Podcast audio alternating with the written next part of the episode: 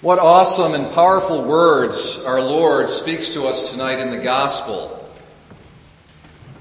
I, I, think in a particular way the phrase that stands out in my mind is no greater love can a man have than this, that he lay down his life for his friends. That's a, a really very, very powerful saying that's repeated by a lot of people. It's kind of a famous passage from the Bible and, and rightly so. So I want to speak about that verse, but also I think I'm going to try to, if I don't forget to, I'm going to try to include the verse where Jesus says, you are my friends if you do what I command you. I find that interesting too if you, if you can listen to how he phrases it. It's a very uh, important part, I think, of our, of our gospel passage. Here I'll start with a story though. This is a story I read recently goes back to World War One.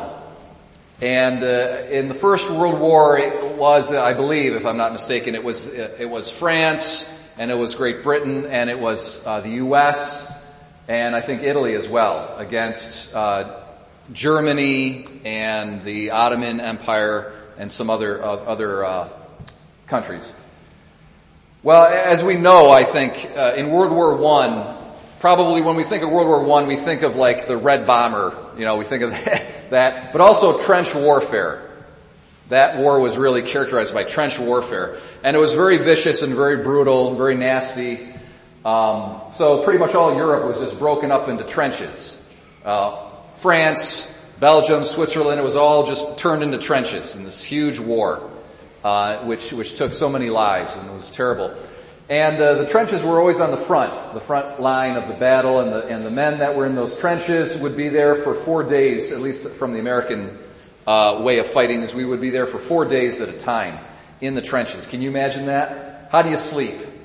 Right? How do you sleep for in these trenches? Right? If you're there for four days, and then if you live, then you get to go back behind the behind the front lines for four days, and then eventually you got to go back to the trenches. Well, there is a story uh, about two guys who were friends. Uh, they're, you know, the, from Iowa, farm boys, and they got placed in the same troop, which I don't know how common that was, but in any event, they, they were friends since they were kids, and they were they were sent to fight together in this in this one uh, troop. I don't know what the term is, battalion or whatever. And they were both out on a night patrol, and uh, by the time the night patrol came back, one of the friends was missing. Actually, the two names uh, uh, the, was Eric and Joe. Okay, so we're just going to say. So when Eric and Joe came back, these guys are you know young guys in their twenties, early twenties. Um, Eric was missing, so his his buddy uh, Joe was very concerned about him and asked the officer, the leading officer, if he could go out and look for him.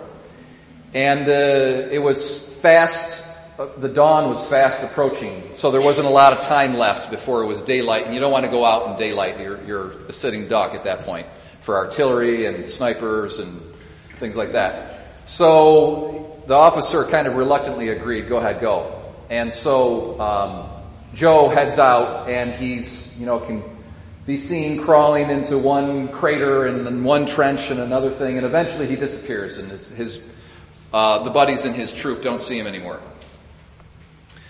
Daylight comes and the nightfall comes. So, and he eventually makes it back into the trench. And he comes back and he's wounded mortally. Joe is.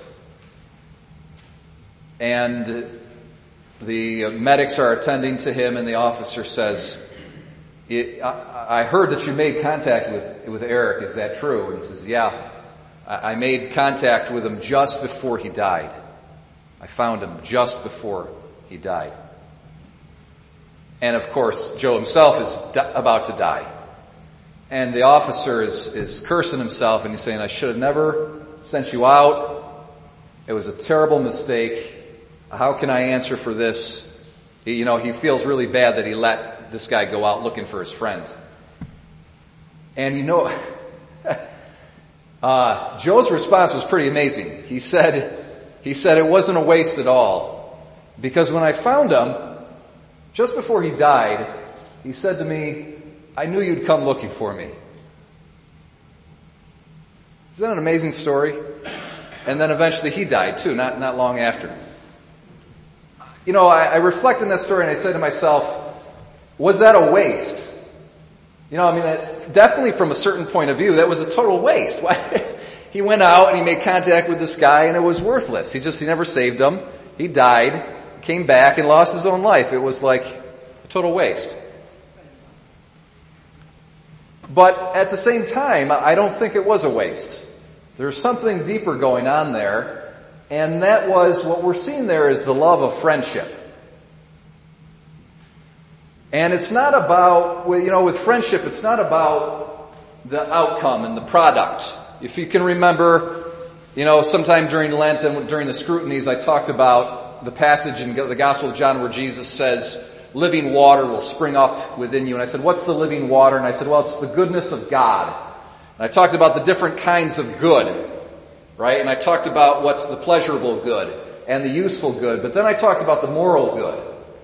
And you see, friendship, so if I can, you know, I talked about Pepto-Bismol is the useful good. Uh, wine is the, is the pleasurable good. But, you know, the pleasurable good has got limits to it. It can be abused. It can, you can be, it can be done too much.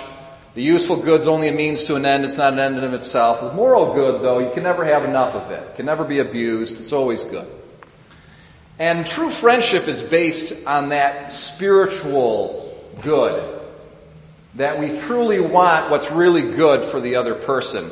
And it's a spiritual thing, it's an interior thing. It comes forth from our hearts. And it's what love is. It's really the definition of love. It's loving the other person means willing what's truly, spiritually, eternally good for them. Not being in a relationship because you get a certain kind of pleasure from it or a certain kind of utility. Now, there's nothing wrong with having a relationship based on pleasure. You guys like to go golfing together. Hey, that's okay. You know, but it, this is not a deep friendship unless it's based on something deeper. Okay? And then of course some relationships based on pleasure are not good. All right, I don't want to fill in the blanks there, but you can imagine what I'm talking about. All right? Okay, so, and usefulness as well, too. You know, maybe you're in a relationship with someone, you know, they fix your car, you fix their house. Okay, so it's a useful relationship. Nothing wrong with that. But sometimes that, uh, you know, relationship of utility is bad. It's like you're being manipulated, you're being used. Okay? See that true love and true friendship is not like that. It's always wanting what's truly good for the other person. It's not, you know, what's in it for me. And that's the kind of love that Jesus has for us. So the kind of love that Joe showed to Eric and that Eric recognized that it was, it was, in Joe's mind, it was completely worth it that he made just contact with his friend as a sign of his love for him. And it was worth it. He would have, he, he, he threw his life away just for that. That's how amazing love and true friendship really is. That it's more important than your even, even your life. So that's how you know a friendship is not based on mere utility or pleasure. Now, here's the second line here from the gospel that I think about. It's, uh, I think it's very interesting. Jesus says, you are my friends if you do what I command you.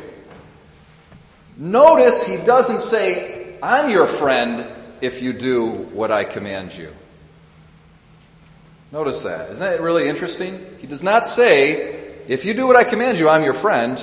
Mm-mm. He says, if you do what I command you, you are my friend.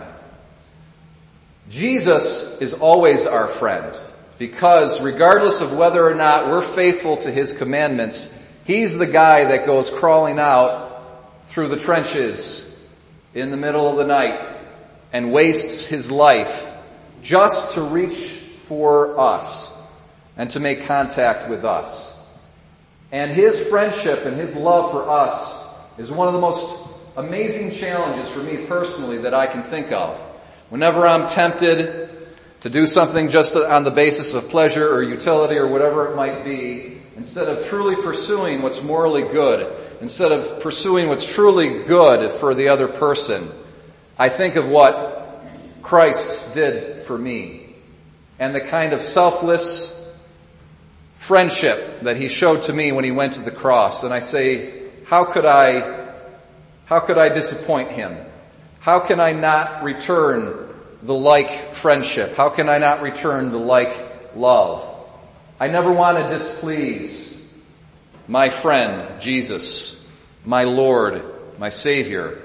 I want to do what He commands me and so show myself to be His friend because I know He's shown Himself to be my friend. So my brothers and sisters, as we wrap up the Easter season and we celebrate the resurrection of Christ, we celebrate a love that's stronger than death. That's more valuable than any of our lives even. And that's worth wasting our entire life on.